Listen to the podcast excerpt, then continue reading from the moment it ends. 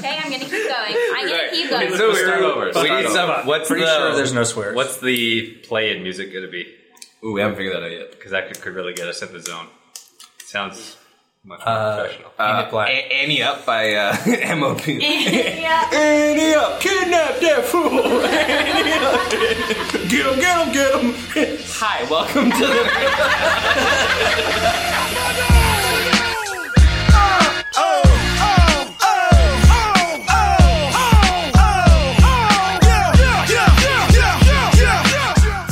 Breakdown, a show where we look at the world of finance through a youthful lens. I'm your host, Sasha, alongside some curious millennials, Taylor, Alright. Jeff, What up? and Lucas. Hey, Joining us this week to discuss all things investing are associate portfolio managers Jason Davis and Stefan Kelly. Hello. Hello. Awesome. So, guys, uh, I mean, this week we're talking about investing, and just to sort of start out, I guess, why why should people invest? What's what is the main reason behind it? Yeah, so this is Jason here, and you should invest for a lot of reasons. Uh, first of all, um, yeah, I feel like I'm like sorry. I feel like I have like lines, and then I have to go through them. Yeah, that's because you wrote shit down. I know, but it feels More like free flowing. yeah. But like, like what, like what, like so, you know, let's say you come fresh out of school or something, you just started your first job, you've only been putting money in a savings account and just earning like whatever the interest rate the bank's been giving you. What, like, surely there's a better way to manage your money, right? Like there should be. Yeah, so Stefan and I were talking, and there's really three main, I guess, large reasons why you need to invest, and that should be an overarching thing. Uh, you should always have some kind of rainy day fund or some kind of savings put aside because you're going to need it at some point in your life. So when we were talking, we came up with three things. Uh, one, you might have a big purchase that you need to save for. So whether that's a house, a car, a wedding, or if you just want to travel, that's an important uh, reason to invest. Uh, another thing is, would be a rainy day fund. So you might have a job now, be making income, but there's nothing nothing to say that tomorrow you might lose your job or you might have an accident where you're unable to work for a period of time. So having a rainy day fund uh, for things that you can't really foresee coming uh, is important. And the number one thing, and I think probably what we'll focus on uh, talking to you guys, is for retirement. So if you look at, uh, so we're all in our 20s. If you look at our parents when they started their first job, uh, when they were 20 years old, they probably had a pension that they would work towards. So a pension is where uh, your employer, whether it's public sector, so if you work for the government or a teacher, or private sector, would pay you once you retire based on how many years you were there or how much money you made, and it was guaranteed. They were basically doing the investing for you. But now what you see is a lot, especially in the private sector, companies are moving away from that. So they're putting the investment responsibility on uh, the employees. So it's very important that you start. Uh, and the other thing to note is to start when you're young. So uh, we have a couple of scenarios we can run you through, and the the younger you are when you start, the better and the easier you're going to make it for yourself. so you're saying I should start like right now, putting money away and investing, or should I just put it into an account, or what? So I'm saying you should have started yesterday. Oh, Yeah. jeez. A little late there. I was told I wouldn't late. get a pension, but I didn't realize I was this late to the game. Okay, so if I'm, I'm I'm already supposed to be doing this whole investing, saving stuff, um, like where where do I start with this? Like where where am I investing? What am I investing into? So, uh, it's Stefan here. Uh, what you end up investing uh, in generally will depend on why you are saving or investing. So, you really want to focus on what your time horizon is. So, how long do you expect to be saving money, uh, and when do you need that money? Right? Because investing is all about putting away money today so that you'll have more money in, to spend in the future. So if you are looking to buy a house and you think that might be five years away, then you need to be uh, investing in things that you think will do better over kind of a five year time horizon. So maybe you want something that's uh, a little bit lower risk because as you get into higher risk uh, uh, investments, you typically will have uh, more volatility in them, and therefore, if you have a more a kind of short or medium time horizon, you're less likely, uh, or you're more likely to have to cash them out at a, uh, an opportune time. Okay, so like for me, I'm wondering like, is, is there always like, most people have a goal, or like I'm kind of a bonehead sometimes, so like I like to think like there's just investing money to have money for the sake of money. That's a lot of monies. so I would say the, the number one thing that all young people should do is uh, create a savings plan. So everyone, first of all, should have a budget. Uh, how much money do you make? How much is going to go to rent? How much is going to food? How much is going to beer uh, or other entertainment? Uh, and you should have savings as kind of the the focus of that. So one quote we were talking about is a lot of people uh, save the money after they're done spending, but it should be the reverse. You should spend the money after you're done saving.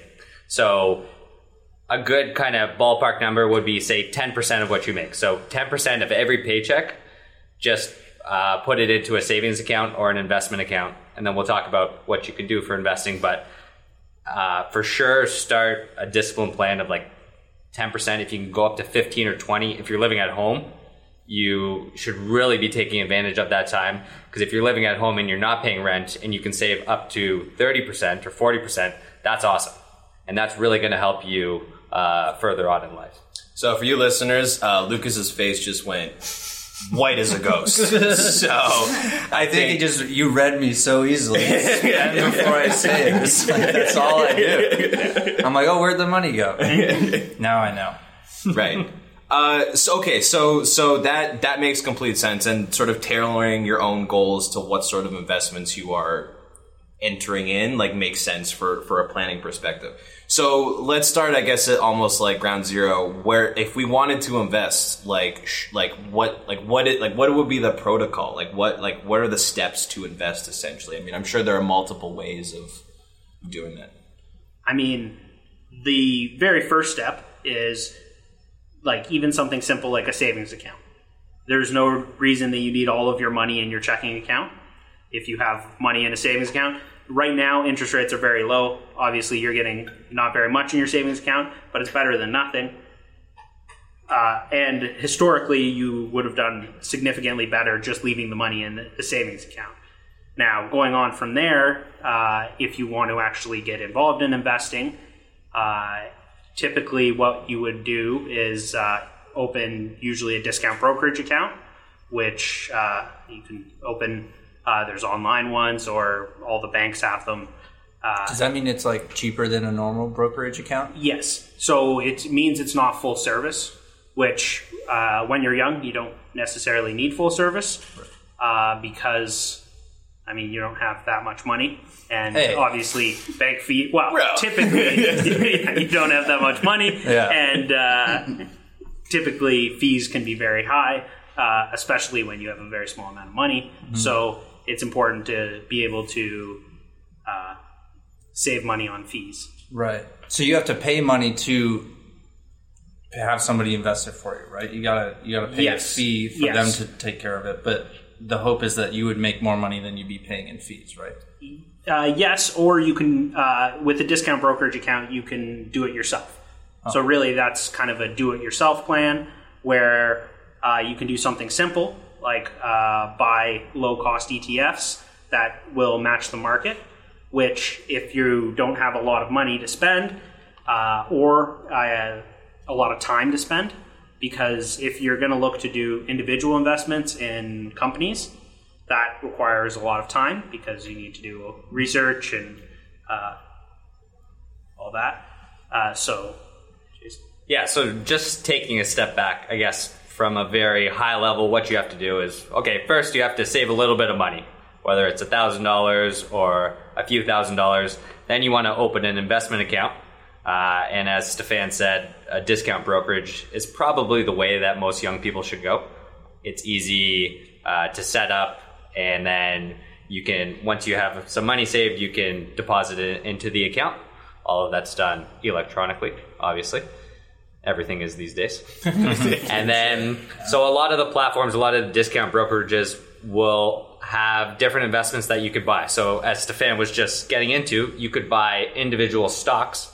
So, uh, a lot of companies have their own stock. So, for big companies like Disney or Apple or McDonald's, you can go out and buy those individual stocks. But as Stefan said, uh, how do you know which stock is a good investment? Uh, especially if you don't have the financial background to look at the companies and know whether it's going to perform well. So if you if you don't have the time or the knowledge to do that, there's two ways you can go. So uh, ETFs, which are exchange traded funds, you can get an exchange traded fund on uh, an entire market. So if you are focused in the U.S., you want the performance of the U.S. stock market. There is a exchange traded fund that will will track that. Uh, so there's good things and bad things with that. One is that it's very low fee. That's a good thing. Uh, two, you get the performance of the market. But on the negative side, you are invested in all companies. So you have the good with the bad. You're not making any kind of uh, uh, choice into or decision into what's good and what's bad. So the other uh, way you can go, if you don't have uh, the time or the resources to look into companies yourself, is to go with a professional manager. So, uh, and that would be the avenue of mutual funds. So. Uh, you can invest in different mutual funds. It, it's very important to look at the fee schedule and the strategy uh, of those funds. And so the strategy being who's the manager. But basically, how that works is that you can say you have $1,000 or $5,000, you want to put it into that fund. Uh, your $5,000 will be invested alongside the strategy of the fund. So now, you, essentially, you're giving your money to a professional manager. Uh, and if you want all equities, uh, he's going to invest in whichever equities, or him and his team, uh, whichever equities they think that are going to perform the best. And this would still be through a discount brokerage? Yes. Okay. So a discount so you, brokerage would offer some mutual funds. Right. So it wouldn't be like extra fees because it has this nice manager or anything like that. No. It, uh, so every fund, even ETFs, they all have embedded fees. So fees within the fund, uh, they have fees for someone has to hold the asset, a custodian.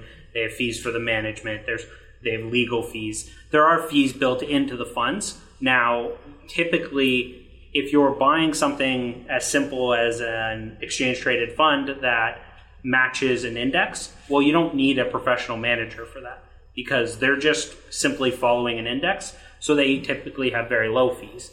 But right. if you have a professional manager who's doing individual stock selection, your fees are going to be uh, usually pretty significantly higher. So you have to be comfortable with uh, that knowing that you are going to, he needs to then outperform the market by at least the amount of the excess fees. Gotcha. Right. So it's a bit like, I mean, ignoring the returns, a bit like going like off the rack versus like custom tailoring kind of thing. Like you get like a more general, like yeah. works for everyone sort of like thing, right. and then you can go if you want to pay a bit more, get something that may be more suited to you. No pun intended, but absolutely intended. yeah. And then you could potentially, you know, have better returns or, or something like that. That's the hope. That's the hope, right? Yeah, right. I don't want to make that's any the hope, promises. The promise, the dream. Yeah, yeah, yeah, right. Yeah, that's the hope for sure. So, speed of go ahead, Sasha. Is there a minimum fee to um, invest in a certain type of? Yeah, so uh, looking at the on the fund side, so exchange traded funds, uh, you can get so the one ETF that I mentioned, if you follow the U.S. market, fees could be very very low. So. Uh, below 10 basis points, so 0.1 of 1% or below that. Whereas if you're going with a professional manager, it could be 1% to 2% a year, uh, depending on the strategy.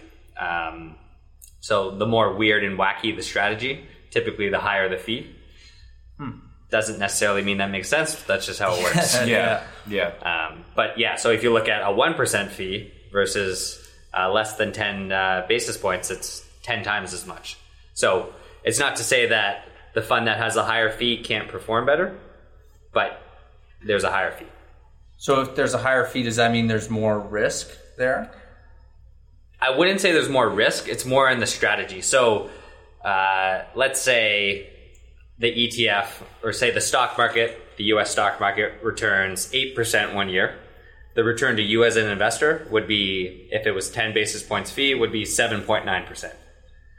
But the individual manager, well, he's not going to return hopefully the same as the S and P, but say he has a two percent fee. So say the return was 6%, after his fees, you're only at 4 So that's not as good. But Okay. he could return 12%.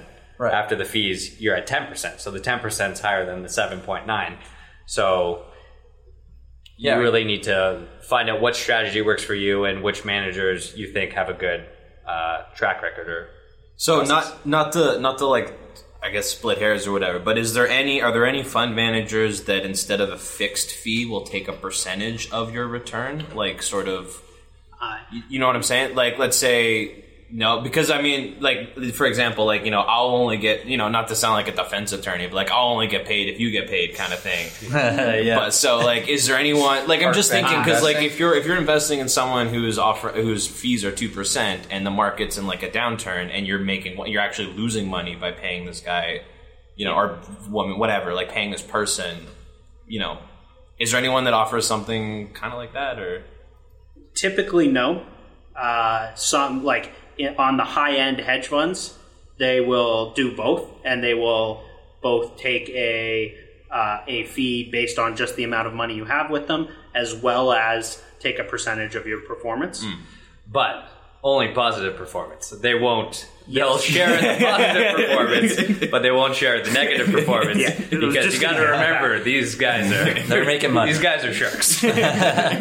So I guess I'm, now this makes me wonder, like, what kind of risk can I get involved in if I'm going into investing? Is it more risky than just putting my money in a savings account, or is, is it worth the risk? Uh, it's definitely more risky than putting your money in a savings account. so I would say it's more risky for you long term to keep your money in a savings account, Okay. Yeah, depending Uh, on how you look at it. again, it comes back to What is risk? What is your well? What is risk, and what is your time horizon?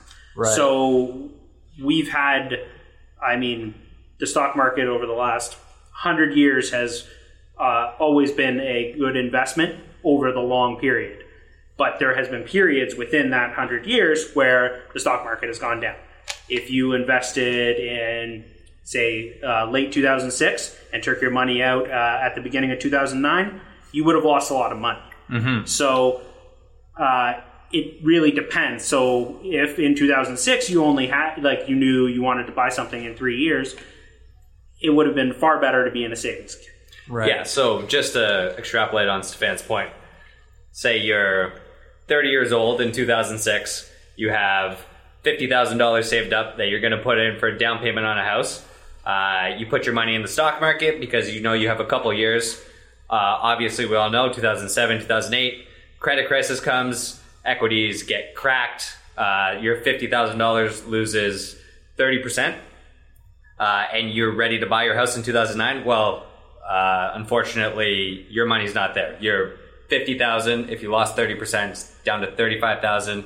Uh, so your time horizon was short.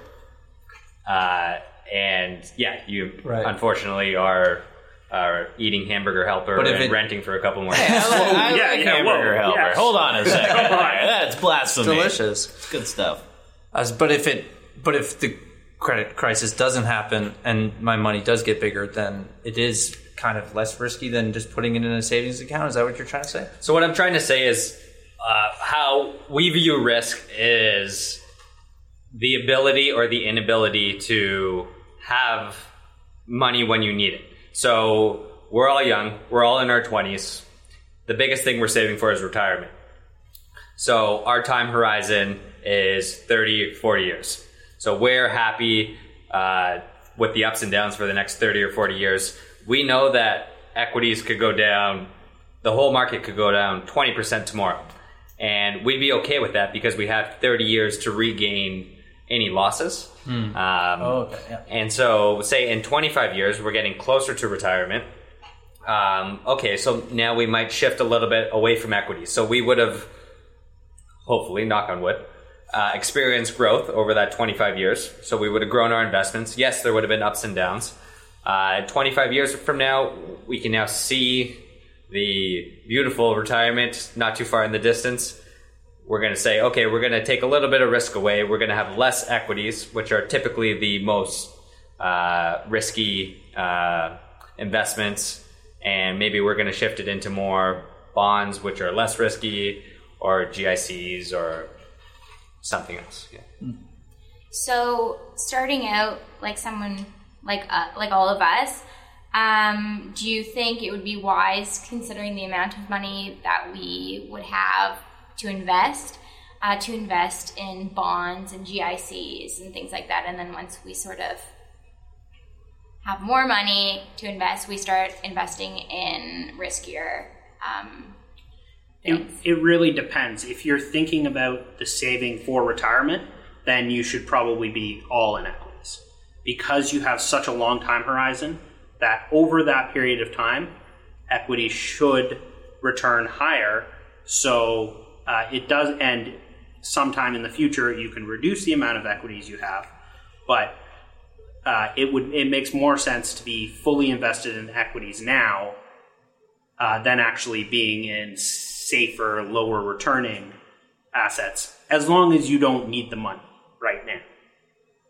And fully doesn't necessarily have to be 100%. Uh, it is still beneficial to have a little bit of protection and if we're just looking at equities and bonds. Uh, even if it's 80% equities, 20% bonds, that would be uh, a prudent place to be. Uh, so just going, taking a step back for a sec. So we mentioned a discount broker, with is either like you purchase your own ETFs or you go through like an investment advisor, like someone to manage your money. Um, what about like robo advisors? Like, what about sort of? I'm getting. So, I'm getting. He's shaking his head in yeah. thorough, thorough disapproval. I, uh, I think there. I have said the wrong words. I will excuse myself from this episode. Well, it's a robo advisor will, will do essentially the same thing that you can do very easily by yourself. Uh, so, and the big downside to that, so while you will end up paying, well, you'll pay higher fees with a robo advisor because they take a fee on top of all the ETF fees that they typically put you in. Uh, the big problem with that is it then uh, makes you responsible for kind of what we would call your own investment discipline. Like Jason said before, the stock market go down 20% tomorrow. If the stock market goes down 20% tomorrow and you look at your uh, investments and you see that they're down 20%, you're going to be very worried. And that's where being having to be your own kind of investment uh, or maintain your own investment uh, discipline is very difficult to do. Because a lot of people will see it down 20% and they'll say oh no i don't i can't take this. What if it goes down 20% again tomorrow? So they'll take all their money out and historically that has always been a imprudent when the market goes down that's a time we look at it as a time to put more money in not right. a time to take money out right mm. right Okay, so that makes. But then, though, would you not, if you're buying your own, would you not need that same discipline? Oh, absolutely. That, that's what I mean. So, absolutely. so the so I guess what you're saying is like a little bit more work on your end will save you on fees, and it's the same kind of like like, because uh, uh, buying your own ETFs versus having a robo advisor do it, you're getting the same product, but you're just not paying the robo advisor's exactly. fees. Exactly. And because you don't have any person to actually speak to, you need to know that 20% down does not mean you've lost like a fifth of your money for the rest of your life, kind of thing. Yeah, Jeff, you should sit on this side of the table. You uh, might know better than we did. Well, I, I mean, yeah, yeah, sorry. Associate to the portfolio managers is actually my my um, okay, so that's great. So, so uh, what what? Uh, well, all this talk about losing money is scaring the crap out of me. So I'm wondering, like, do I have to invest in order to make money while just sitting around drinking beer? Like, are there other things I can do outside of investing? Okay, so let me take you through this example.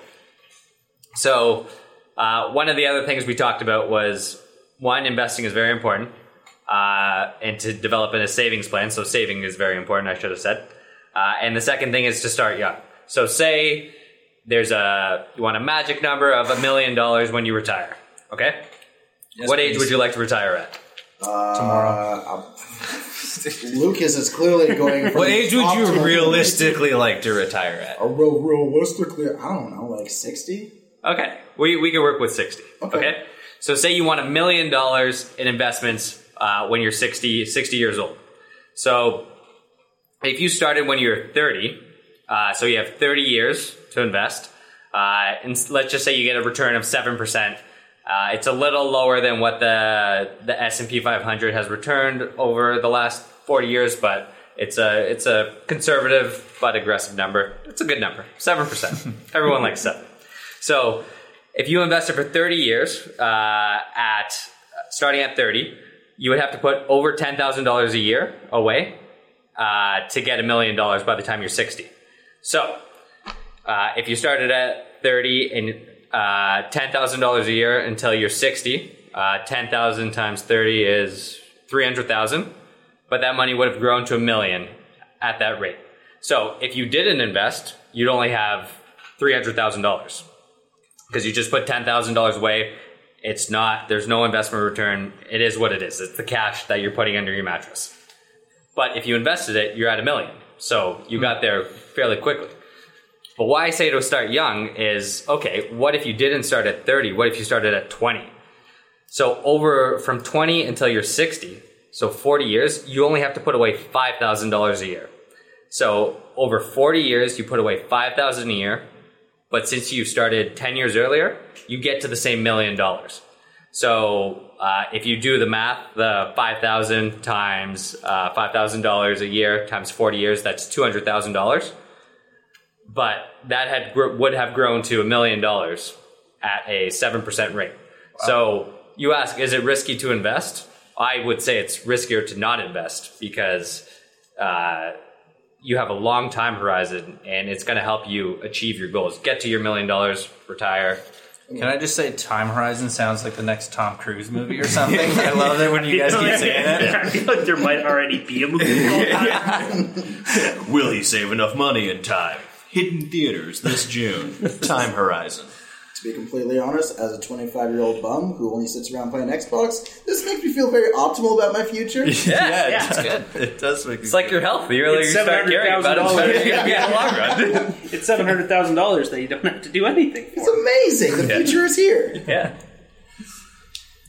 Um, all right. I think that's that's all for today. Um, we want to thank Jason and Stefan for educating us on investing, and I think we've all discovered that it's riskier not to invest than.